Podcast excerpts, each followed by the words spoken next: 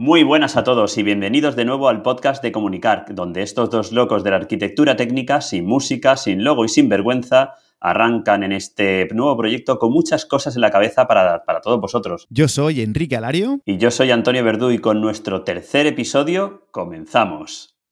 y sin música otra vez. bueno, a ver si la siguiente ya tenemos música, que ya estaría bien. sí, sí, sí, sí. A ver si ya podemos. Bueno, en relación con el anterior programa en el que hablamos de calcular el presupuesto de honorarios, hemos pensado que esta semana sería interesante contaros cómo hacemos nosotros para preparar eh, bueno, la propuesta de honorarios, para mandarla directamente al cliente y así mm, completar un poco el anterior programa, ¿no, Enrique? Sí, así complementamos un poquito y hacemos eh, uno de cómo lo calculamos y otro cómo, cómo lo presentamos. Así que, bueno, esperamos que sirva. Sí, sí. Y bueno, Enrique, mm, ¿cómo lo haces tú? ¿Cómo presentas tú tus presupuestos para tu cliente? Bueno, pues yo primero que nada, eh, lo que tendríamos que decir es que tendríamos que diferenciar. Yo presento dos, dos eh, documentos, digamos. por un lado presento el presupuesto y por otro lado presento el contrato. Lo primero que hago, cuando me dicen, oye, Enrique, necesito que me pases presupuesto para una intervención ahí es donde preparo el presupuesto para que me acepten el precio. Y luego cuando ya lo tengo aceptado, entonces es cuando preparo el contrato, que es donde están las condiciones pues un poquito más eh, detalladas de cómo va a ser la intervención y tal. Así que esas son las partes donde las separo. ¿Tú también envías dos o con uno te apañas? No, yo envío dos también. Yo envío el presupuesto, para ahora explicaremos cómo lo hacemos, y en caso de que nos acepten el contrato, envío la propuesta de contrato, ¿vale? que siempre bueno, se añade alguna cláusula más o se quita o lo que sea, pero sí, siempre envío esa, ese, ese, contrato ¿no? para, para firmarlo.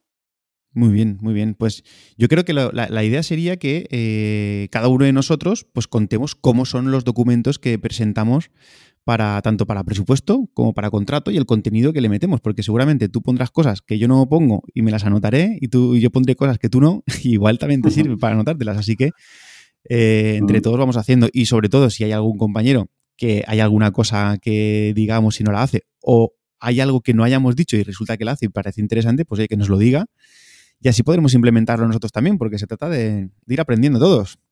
Sí, sobre todo también comentamos que, bueno, ya colgaremos si quieres un modelo de presupuesto, ¿no? De cómo lo hacemos, eh, tu presupuesto y mi presupuesto en la web, ¿no? Para que cualquiera pueda ir a verlo y, bueno, tome un poquito de idea de cómo lo hacemos nosotros, que como siempre decimos, no quiere decir que sea la mejor forma, sino es nuestra mejor forma, ¿vale? Es la forma que a nosotros nos funciona. No vale copiar, sino solo mejorar. Eso es. También hay veces que dicen que si no sabes mejorarlo, cópialo. Sí, también. Hombre, a ver, la verdad es que nosotros ya llevamos muchos años haciendo presupuestos, muchos años haciendo contratos. Seguramente si nos pilla nuestros contratos algún abogado lo haría muchísimo mejor, evidentemente. Seguro. Pero bueno, yo al fin y al cabo, de donde he sacado los contratos, pues son de los modelos que tienen los colegios y yo he ido pues metiendo alguna cláusula que, que por la experiencia que ahora comentaremos me ha resultado interesante y, que me ata un poquito más, que a lo mejor el abogado no considera eso, pero, pero yo he visto que sí que es necesario y lo he adaptado. Así que, que bueno, esto ya es lo que yo hago para cada obra. Claro, tú sabes lo que pasa, que a mí yo tengo varios amigos también abogados y al final que por mucha cláusula que añadamos al contrato, al final estamos sujetos a la ley de, de contratos, ¿no? Sí. Y, te lo digo porque sí que es verdad que hay muchos contratos abusivos, ¿vale? Esto lo hablaremos un poquito más tarde, pero ya que me ha venido, hay muchos contratos abusivos que acabamos firmándolo porque, porque no tenemos escapatoria, entre comillas, ¿no? Es decir, oye, si no lo firmo yo, lo va a firmar otro. Y es decir, eso, que al final estamos, estamos nos regula la, ley de, contratos, con lo cual hay muchas veces que por mucho que firmemos o muchas cosas que se pongan, al final eh, esta ley la que, es la que rige los contratos y la que al final te va Sí. Te, va a llevar.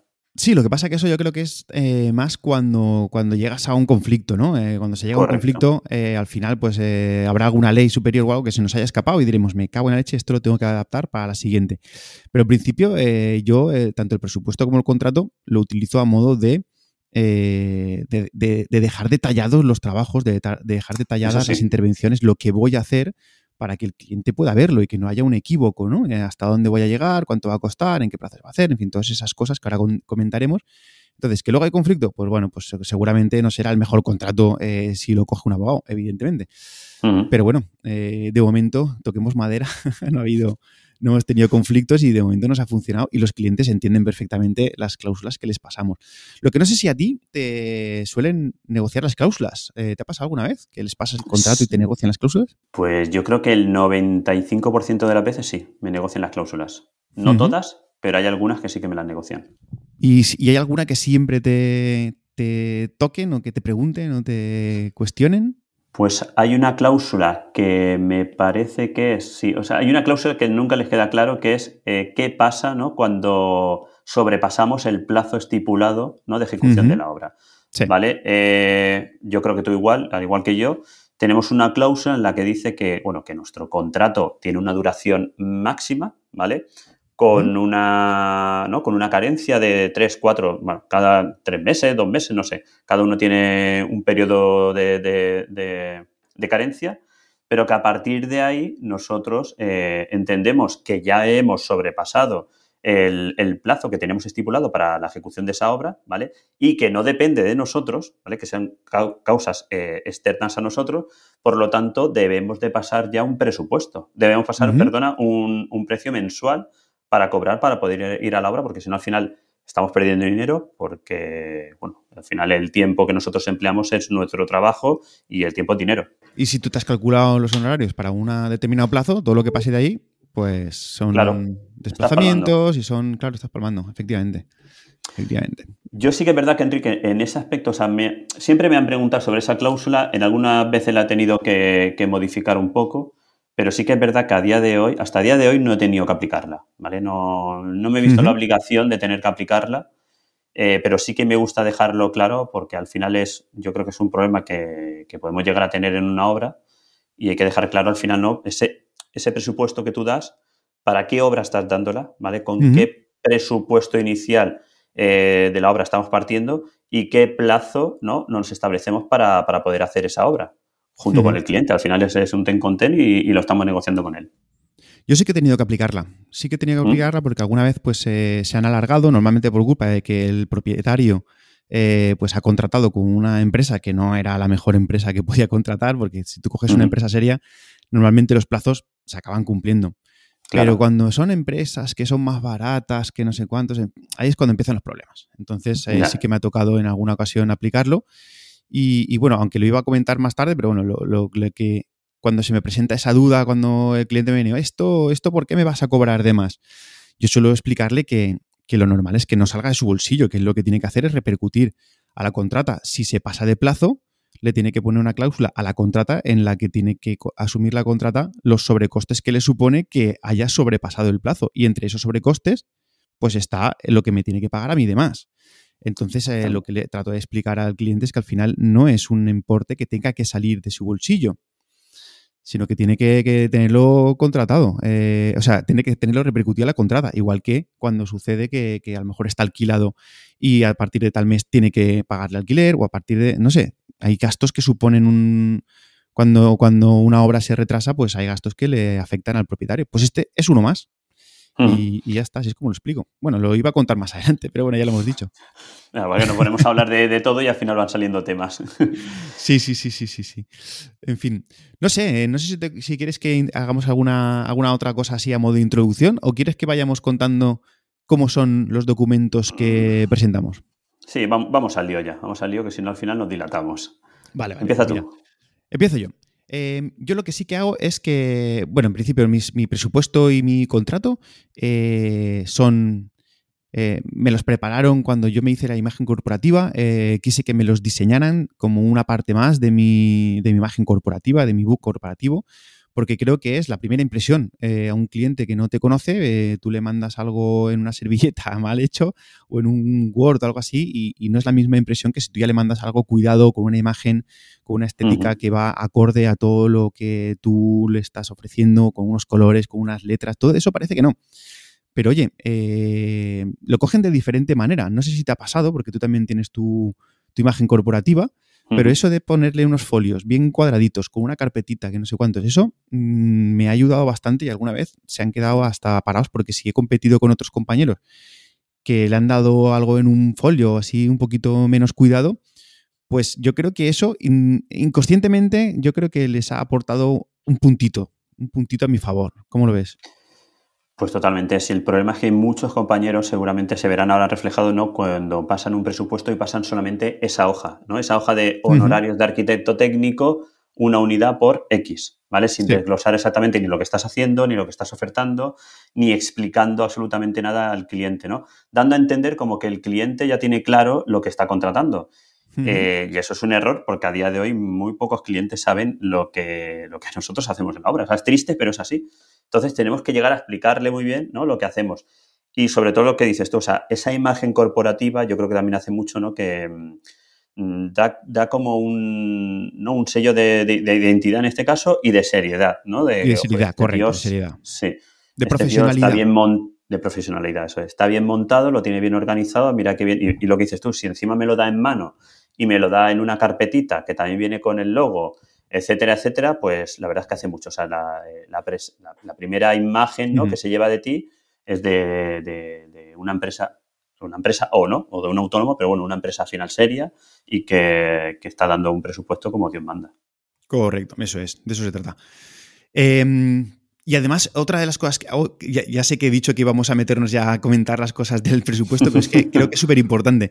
Otra, otra de las cosas que hago, que creo que es súper importante tener en cuenta, eh, otra cosa que creo que es súper importante es siempre que puedo, eh, entrego el presupuesto en mano. No envío el presupuesto por correo electrónico eh, y tal, sino que trato de quedar, de, de, perder ese tiempo en quedar con el propietario, entregarle mi carpetita con mis papeles, con todo el presupuesto detallado porque pueden surgir dudas o incluso lo leemos juntos, le explico qué es cada cosa, entonces no se queda con, no le llega un correo frío que lee cosas que le pueden llevar a alguna confusión y, pensar mal de alguno de los aspectos, sino que mm, la primera lectura, digamos, los primeros eh, momentos de ver el presupuesto son conmigo, para que cualquier cosa que le surja me las pueda preguntar directamente a mí y, y así, pues oye, eh, ya tenemos un, las primeras reticencias a lo mejor se las puedes eliminar. Entonces yo trato siempre de entregarlo en mano en la medida en la que es posible. Hay veces que no es posible, pero bueno, lo intento.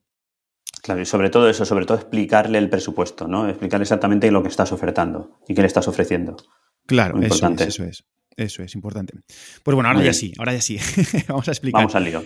Mira, las partes de mi presupuesto. Eh, cuento yo y luego vamos, vamos comentando uno y uno. sí, sí, sí. vamos viendo, vamos viendo.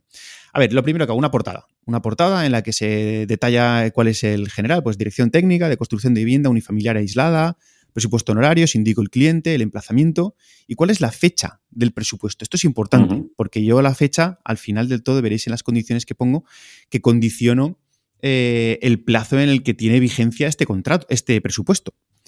Porque, bueno, eh, si tardan mucho en contratar y a lo mejor las circunstancias han cambiado algo, yo quiero tener la capacidad de poder eh, decir, oye, no, es que el presupuesto que te mandé mm, ya, no, ya no es válido porque mis circunstancias han cambiado, porque ahora tengo más obra la que puedo coger y la tuya no la puedo coger, porque, yo sé, mil cosas, mil cosas. Entonces, la fecha es para mí un elemento bastante importante dentro de los presupuestos. Luego, a continuación, eh, pongo un primer detalle que pongo presupuesto de servicios de área arquitectura para hacer dirección, eh, reacción de estudio, coordinación, programación, en fin. En, tres líneas detallo lo que hay y dónde está, para luego pasar ya a, hacer el detalle de los trabajos presupuestados. ¿Vale? Eh, entonces, a partir de ahí pongo el 1, dirección de ejecución de obra, y detallo qué es lo que voy a hacer dentro de la dirección de ejecución de obra. Por ejemplo, Dentro de dirección de ejecución de obra, yo en este, por ejemplo, tengo escrito dirección de ejecución de los trabajos previstos en el proyecto, según atribuciones del arquitecto técnico, especificadas en la ley de ordenación de la edificación. Eso, para que sea un poquito legalista, ¿no? Digamos, para que no se escape nada. Eh, suscribir el acta de replanteo, las visitas de obra, que no sé tú, pero hay algunos clientes que me piden, ¿cuántas visitas vas a hacer a la semana? Eh, ¿Vas a hacer dos? ¿Vas a hacer tres? ¿Vas a hacer una? Estás obligado a hacer alguna mm, visita, algún número de visitas en concreto. Entonces yo lo, que indico es con la periodicidad necesaria para el correcto transcurso de la misma, en función de la fase.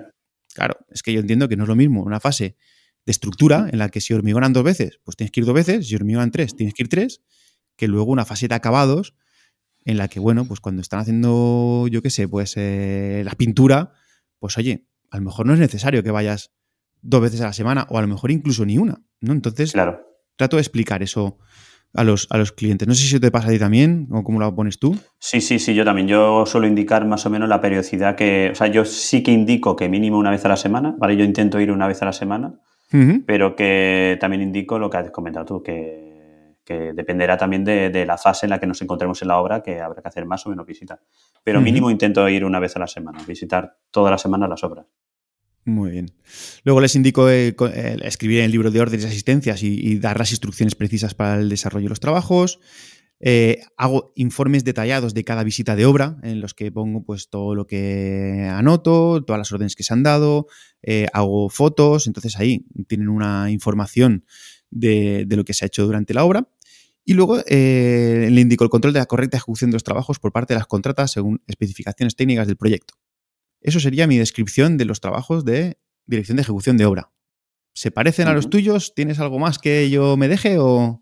bueno, pues mira, yo empiezo por el principio también como tú has hecho. Yo hago una portada, muy bien como tú lo has hecho, donde indico qué tipo de vivienda estoy, estoy ofertando, ¿vale? El cliente, el emplazamiento y la fecha. Totalmente igual. ¿Vale? Cambiará, un, me imagino contigo, el formato, pero al final estamos poniendo lo mismo. Si tuviéramos el mismo formato, mal iríamos, ¿eh? Sí, sí, seríamos socios. Trabajaríamos juntos. Eh, yo luego tengo un primer punto que le llamo objeto, donde describo a modo en dos párrafos lo que voy a ofrecer, ¿vale? Lo que el, que presento contrato tiene objeto de ofrecer al cliente, tratar los servicios de arquitectura técnica para tal, tal, tal, tal, tal, ¿vale? Y explico dónde está la obra, dónde se encuentra y qué tipología de obra es, más o menos, ¿vale? Así a modo muy rápido. Tengo un segundo punto donde describo, la, eh, que yo lo llamo descripción de las necesidades, donde sí que indico, eh, meto una foto con el, solar, ¿vale? Donde se encuentra la obra, ¿vale? La serigrafía y un poco para que se sepa dónde está y explico un poco cómo es la parcela, dónde se encuentra, eh, qué superficie tiene, etcétera, etcétera. E incluso le meto también la referencia catastral, ¿vale? De la parcela para que quede claro lo que estoy ofertando. Vale. A continuación meto incluso una, la ficha de, catastro, ¿vale? De esa propia parcela, para, para, digo, para situar bien cuál es la parcela que estamos ofertando. Vale. Y vuelvo a comentar el tema, bueno, que es lo que venimos contratando, los servicios de arquitectura técnica. Aquí ya describo un poco más dirección de, de ejecución de obra, la coordinación, etcétera, etcétera. Y en esta, por ejemplo, que es una obra Passive House, también eh, pues indico eh, que bueno que vamos a, llevar la obra para certificar la obra eh, según los criterios del, Passive House Institute y, vamos que para ello se contratan los servicios de Trades Person para el control de ejecución de la vivienda pasiva según los criterios del Passive, House Institute. A continuación, el punto 3, descripción de los trabajos ofertados. Aquí, como tú, detallo más, mm, más concienciadamente no cada uno de los puntos, ¿vale? Eh, lo divido entre dirección de obra y control de calidad, por una parte. Eh, en este caso teníamos también el tema del Passive House y luego la, coordinación de seguridad y salud. Y como tú has puesto más o menos, eh, también indico varios puntos de lo que hago en cada uno de los puntos. como director de ejecución de obra, pues se verifican las recepciones de, de los materiales en obra, eh, dirijo la ejecución material de la obra comprobando los replanteos materiales, bla, bla, bla, consigno el libro de órdenes, suscribo el acta de replanteo, la colaboración con los restantes agentes en la elaboración del resto de la documentación, ¿vale? el control de obra. Y tengo un punto que es la emisión de actas semanales del estado y avance de las obras, así como, las, como de las posibles incidencias que pudiesen surgir para poder coordinar las diferentes subcontratas y contratas de la obra. Claro, nosotros, bueno, eh, nosotros, bueno, hablo con nosotros porque en obras colaboro con Antonio Ross, utilizamos Archireport, que ya lo sabéis, que lo he dicho mil veces. Entonces, eh, emitimos en cada una de esas visitas semanales que hacemos, emitimos un acta semanal donde ponemos todas las incidencias que hemos detectado o todas las indicaciones que damos en obra y también llevamos un control de la coordinación y seguridad de salud también en las propias actas, ¿vale? Hacemos, eh, rellenamos este acta, lo que hacemos bueno, esto podríamos hablar en otro episodio, pero bueno, lo que hacemos en la siguiente reunión, leemos ese acta que hemos hecho anteriormente, se firma por todos los asistentes y pasamos con, las cosas del día. Pero sí que al cliente le gusta mucho el, tener esas actas, ¿no? Donde, donde ve el trabajo que se va haciendo por nuestra parte en semana a semana. ¿Diferencias esas actas del el libro de órdenes o esas actas son el libro de órdenes? No, lo diferencio. Yo el libro de órdenes, si tengo que escribir algo en el libro de órdenes, lo reflejo también en este acta, ¿vale? Pero sí que son... Eh, yo cuando llego a escribir el libro de órdenes, cuando es una orden, mm, como aquel que dice que mm, más seria, con más, más, más carácter, con más... más, más, necesaria para la correcta ejecución de la obra. O, imagínate que hay un cambio de estructura, que se propone un cambio de estructura que modifica el proyecto, ¿vale? Entonces sí que lo añado en el libro de órdenes. Aquí también aparecería, pero es algo muy importante que tiene que estar reflejado en el libro de órdenes, ¿no? Pero el día a día de la obra, las, indicaciones diarias que, le puede dar al jefe de obra en ese momento, lo reflejamos aquí. Sí que es verdad que también en ese libro de órdenes, al principio, en la primera acta, eh, eh, durante la, o sea, en, la misma, en el mismo momento que hacemos la firma del acta replanteo, ahí escribimos que se firma tal día el acta replanteo, no sé qué, no sé cuánto, y yo indico también que se va a llevar, eh, pues es un control de la ejecución de la obra eh, con unas actas aparte, ¿vale? Que complementan el libro de órdenes. Vale. No lo sustituyen, sí que no que lo complementan. Vale, yo sí que lo sustituyo por completo.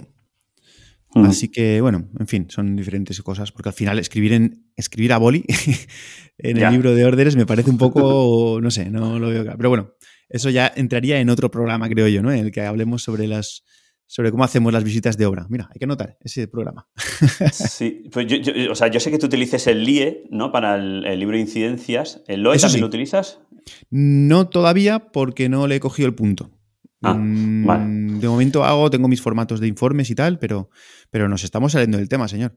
Ya, ya, ya, ya. No, ah, yo te comento rápida, rápidamente. No, yo te digo, yo al final lo que pasa es que también me he acostumbrado a hacerlo con Archive Report y, no suelo escribir mucho en el libro de órdenes, ¿vale? Sí que escribo cosas muy importantes, las escribo, pero intento llevar la gestión y, la, y el control de obra en, en, este formato, ¿vale? Que puede ser, bueno, Archive Report o, o con actas apartes en Word o lo que sea.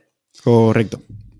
Eh, y esto básicamente lo que indico en estos puntos. Luego miría, o sea, también indico en la programación y el control de calidad, ¿vale? Lo que es lo que hacemos, ¿vale? Eh, la redacción del programa, del, la programación del control de calidad.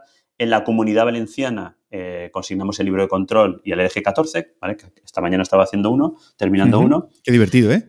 Súper divertido. Con la, aplicación que tenéis en el Colegio de Valencia, un poquito más divertido. Pero un poquito más. Porque vamos, lo otro es una odisea. Y ya como último, en el punto 4, aquí es donde ya especifico los honorarios eh, técnicos, pero primero me lo vas a explicar tú cómo lo haces.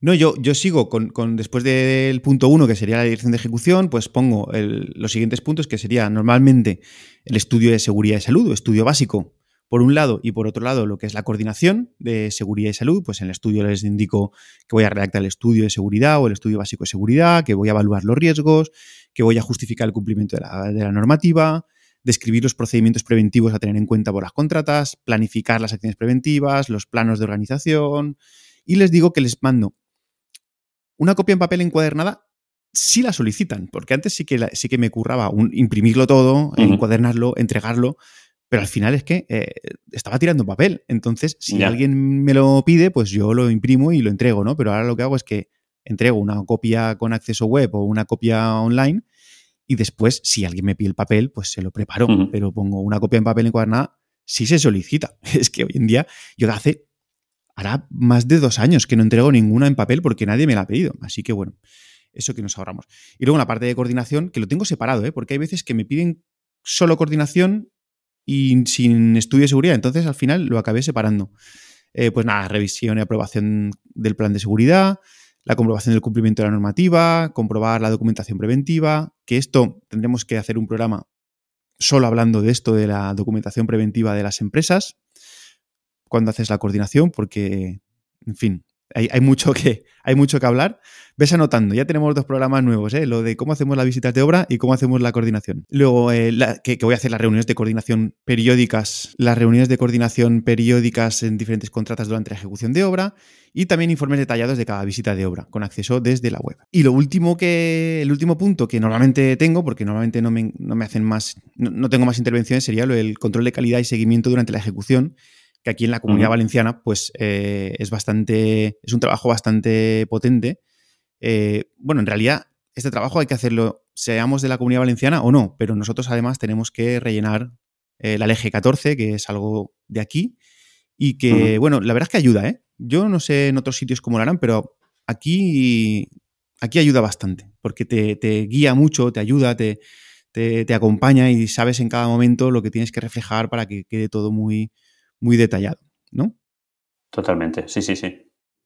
Pues eso. Yo la verdad es que eh, sí, es un, Perdón, no te digo que es un documento que, debería ser extensible ¿no? al resto de, al resto de, España y que, como tú bien dices, y que te acompaña y que, te ayuda ¿no? a, llevar ese control eh, exhaustivo de lo que el proyecto nos está pidiendo.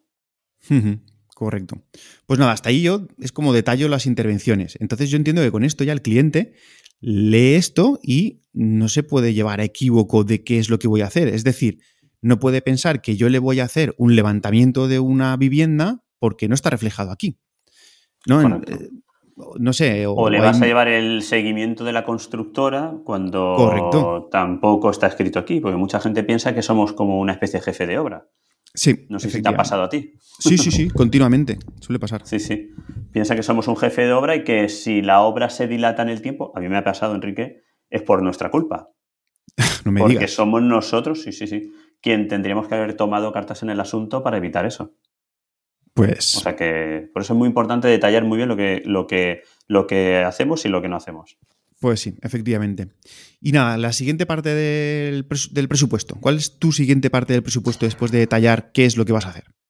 Pues yo la siguiente parte ya paso al punto 4, en este caso que sería el honorarios técnicos, donde ya tengo la oferta en sí, ¿no? De lo que, de lo que cuestan eh, pues mis honorarios.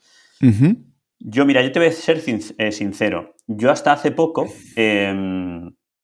daba un presupuesto, o sea, describía nuevamente a modo muy, muy resumido eh, lo que ofertaba, ¿vale? Aquí explico en en mi oferta. Mi oferta final es como un presupuesto tipo que sale de un programa, yo utilizo Holded, me sale de Holded. ¿Vale? Donde vuelvo a detallar honorarios profesionales de arquitecto técnico para la ejecución material técnica, tal, tal, tal, de la obra de tal, tal. Lo que sí que indico aquí, superficie. PEM, ¿vale? Si tenemos el PEM, lo indico aquí. El plazo de ejecución, muy importante. Correcto. Incluso si el PEM no existe, ¿vale? Porque muchas veces oferto sin un PEM, yo le calculo el PEM aproximado. Le digo en qué me baso para, eh, teniendo ese proyecto básico que el arquitecto ya me ha pasado, yo sé, más o menos, eh, los ratios, sí, los ratios metro cuadrado que nos está moviendo tanto en sótano como en vivienda, como en, en parcela, ¿vale? Y le calculo aproximadamente lo que puede ser ese PEM. ¿Vale? ¿Por qué? Porque así acoto muy bien cuál va a ser mi, eh, cuál es mi trabajo y lo que yo estoy ofertando, muy importante. ¿Por qué? Primero, porque no lo mismo ofertar una dirección, o sea, unos honorarios de arquitectura técnica, como hemos dicho al principio, para 12, 12 meses y que nos vayamos luego a 18 meses. Pero tampoco es lo mismo, Enrique, ofertar para una vivienda de 400.000 euros y que la vivienda acabe costando, imagínate el doble, 800.000 euros. El trabajo va a ser eh, ¿Te podría decir que podría ser parecido? Bueno, podría ser parecido, lo que pasa es que, bueno, al final eh, se han gastado más dinero en otras cosas que no están previstas. Pero el problema es que nuestro seguro y, nuestros, y nuestras cuotas colegiales van en base a ese PEM. O sea, nosotros pagamos una cuota y un seguro en base a ese PEM. Entonces, si la obra eh, se duplica, nosotros vamos a pagar pues prácticamente el doble también. Y eso sí que es importante. Sí, sí, sí. Yo también lo tengo así.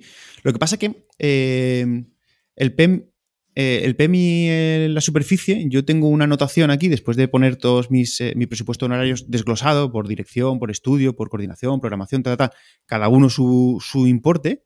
Em, luego, eh, lo que indico es que estos importes han sido calculados teniendo en cuenta los datos obtenidos del proyecto de ejecución aportado. De manera que si ese proyecto se modifica, pues claro, ya no sirve.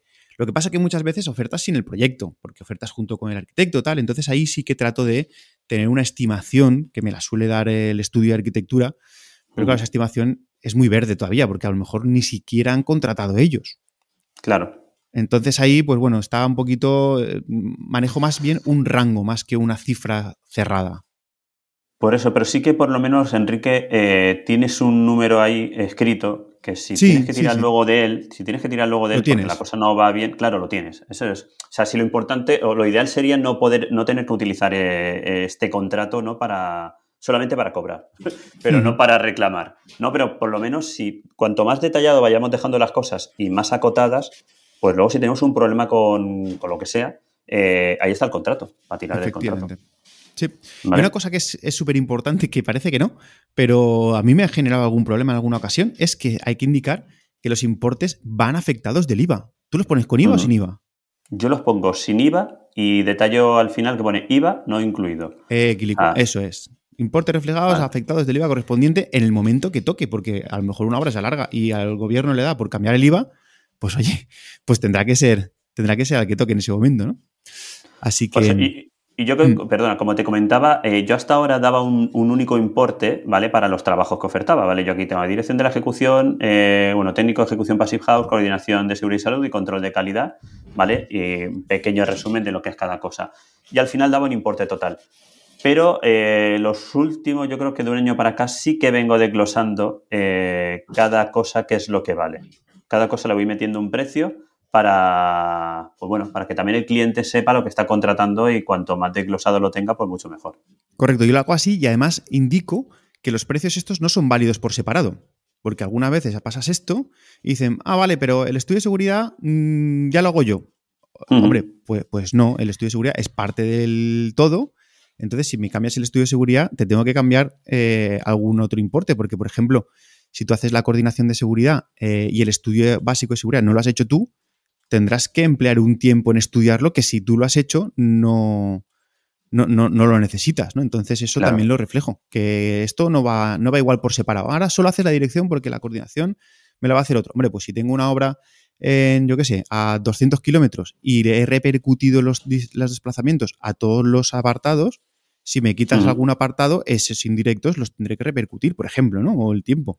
Claro. Porque el tiempo que voy a emplear para los desplazamientos, por ejemplo, es, lo mismo. Así que eso lo tengo en cuenta. Vale, mira, eso no lo tenía yo puesto y lo meteré como términos y condiciones, ¿vale? Que lo tengo al final. También lo meteré ese punto. Correcto. ¿Ves? Ya hemos sacado algo. Ya hemos aprendido algo más, sí, sí. Y bueno, y aquí en este presupuesto al final eso tengo un punto donde pone términos y condiciones, donde vuelvo a decir lo de los importes que no están afectados de IVA, ¿vale? Del IVA correspondiente. No se considera también ningún trabajo que no esté indicado en, este presupuesto. Correcto, lo tengo igual. Que el presupuesto tiene la validez, en mi caso, de tres meses. Yo también. Que yo que incluyo los gastos de tramitación colegial, ¿vale? Para, para, para los trabajos que estamos haciendo. O no, a lo mejor no, ¿eh? Yo, no siempre lo incluyo. Si es una obra bastante. Eh, que, es grande y no tengo los datos necesarios para poder estimar cuáles son los gastos de tramitación colegial, eh, en algunas ocasiones pongo que quedan excluidos porque no soy capaz de calcular qué me va a costar el colegio. Porque, a ver, para hacer una unifamiliar, jolín, pues tampoco te va a arruinar. Eh, puedes, puedes asumirlo, ¿no? Pero cuando empiezan a ser obras grandes, normalmente lo dejo excluido, porque no soy capaz de calcularlo con los datos iniciales que tengo. No, el problema de, o sea, al final, el, por lo menos en el Colegio de Alicante se basan en el, prácticamente en el PEM. O sea, si sabes ese PEM, eh, con eso te lo van a calcular. Que a mí me ha pasado, Enrique, que yo he acabado luego una obra y, la obra, o sea, que hemos llevado también, por ejemplo, un control de la certificación, me pidieron llevar un control de la certificación para el tema de lo, del, del banco y, eh, claro, en el colegio cuando llega una certificación que ya supera el PEM que habías puesto en el, contrato con el, en el colegio, ¿no? Eh, cuando das de alta al colegio, ahí fue cuando me subieron los honorarios, o sea, sí, los honorarios de la propia obra. Claro, claro. por eso te digo que, es. Y, como tal se lo tuve que, solicitar al cliente, ¿vale? No, no era cosa mía. Claro, efectivamente. Y luego también en, estos primeros eh, términos eh, también indico lo de la duración efectiva de la obra a contar desde el acta de inicio de obra y el importe que le voy a cobrar a partir de cada mes iniciado. Es importante, de cada mes iniciado eh, posterior a, ese plazo. Correcto. ¿Y qué cobras tú? ¿Lo podemos decir? Depende, depende. Mira, en esta que tengo aquí delante, que es una unifamiliar eh, medianita, no muy importante, esta estaría, esta creo que el PM estaba en 450.000 euros.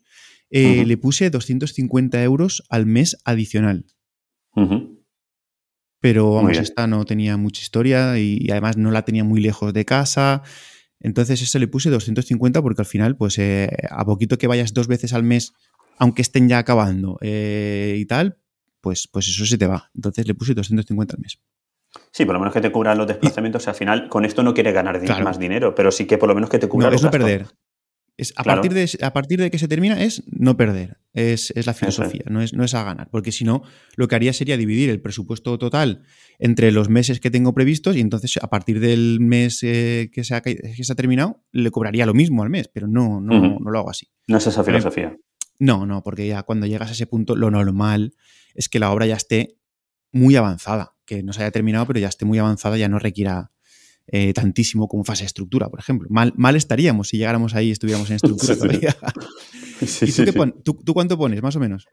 Pues yo, mira, yo tengo aquí abierta una obra que prácticamente será entre 400 y 500 y yo tengo 300 euros. O sea que más, o menos el rango es igual, sí. Más o menos. Soy un poco baratero entonces. Tendré que cambiar no, yo más caro.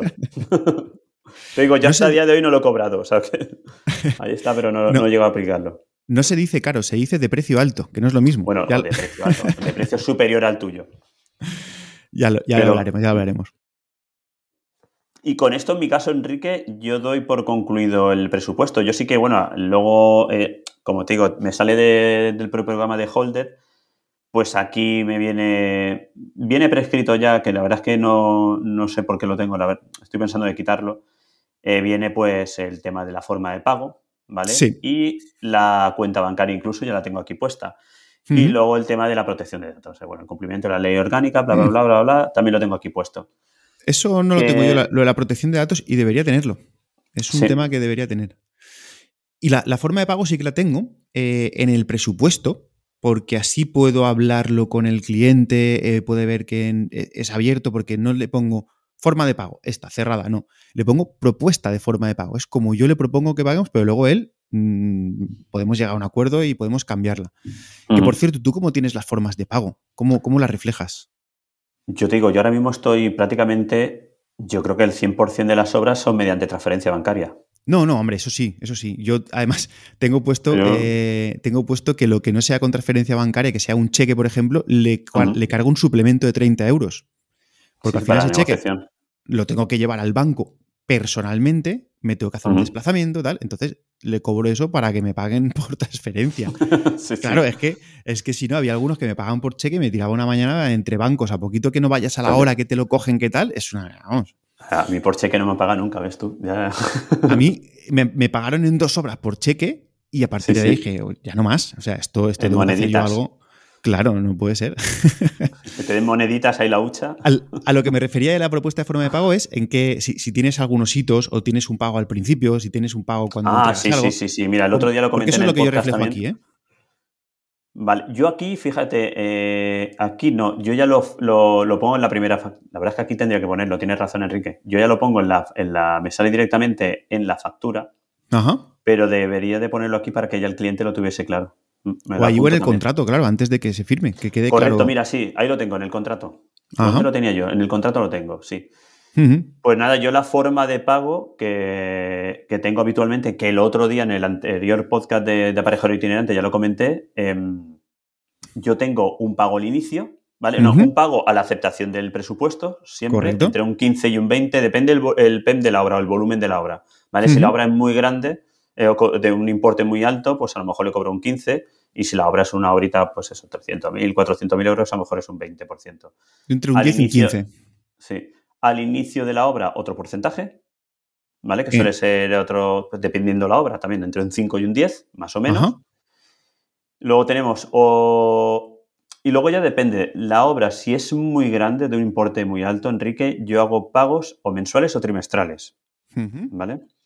Si es una obra normal, un chalecito normal de los de lo de que hablamos de 200, 300 mil euros o 400 o por ahí, eh, un pago a la finalización de la estructura, un pago a la finalización de la albañilería, otro pago a la finalización de instalaciones, que ya prácticamente es casi el final de obra, ¿vale? Porque ya estás acabando.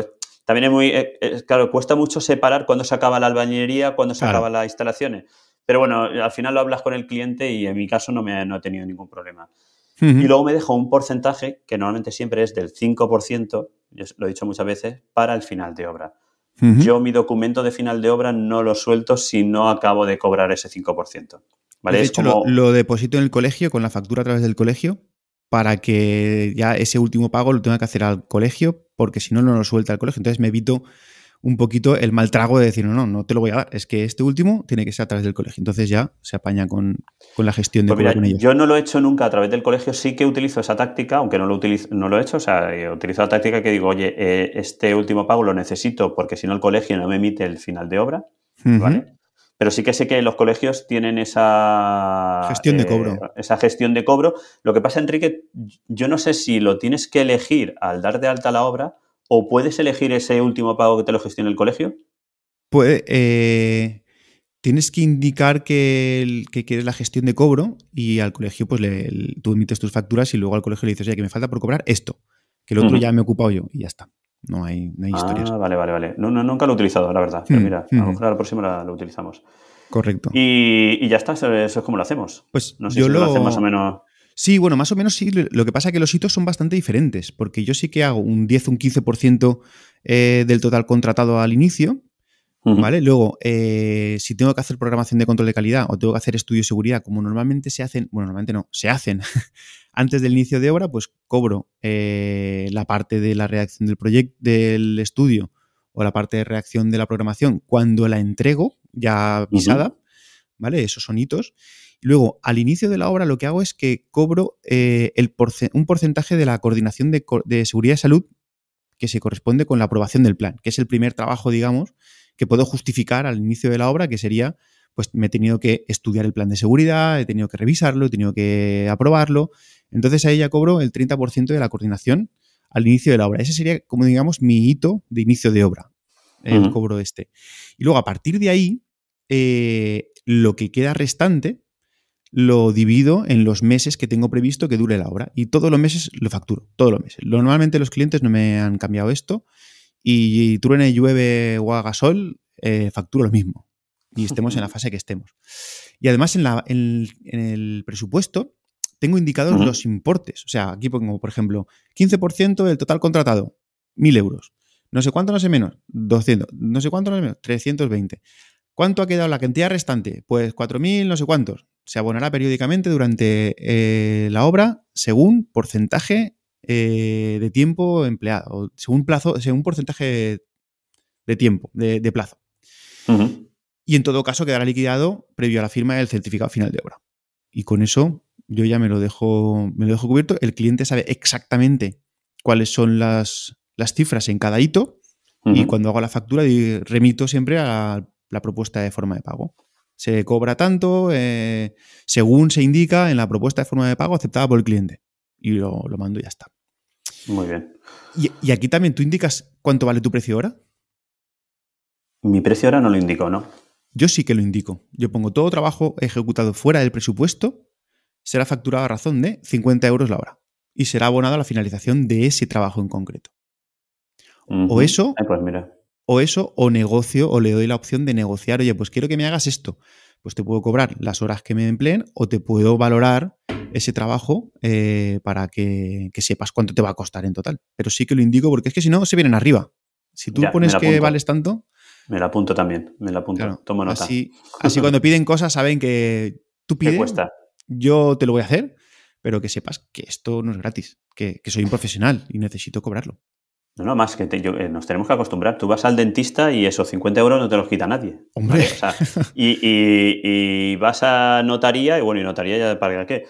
Y están, no sé si es que estamos mal acostumbrados, o sea, acostumbramos mal a la gente, ¿no? De que, oye, vente a mi casa que tengo tal y ya que estás le echas un ojo. Míramelo. sí, sí y en, bueno, y en arquitectura casi peor. Mira si me puedes hacer un par de rayitas. Vamos a ver, un par de rayitas mm, cuesta dinero. O el ir a tu casa en horas de trabajo cuesta un dinero. Yo te tengo que cobrar. Ya no lo que te cuesta ir, sino lo que dejas de hacer por ir. Que es el coste de oportunidad. Que eso, oye, pues, pues es importante. Sí.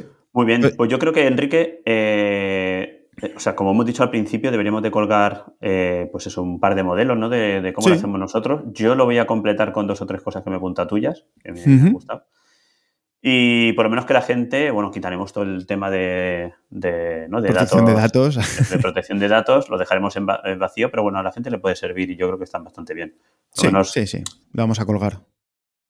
Y, y, el tema del contrato como tal, si te parece, lo dejamos para otro episodio, Vale. Vale. Y hablamos del contrato porque el contrato, yo creo que, bueno, si vamos a ir hablando así de las cláusulas más importantes que tiene un contrato, da para un episodio completo.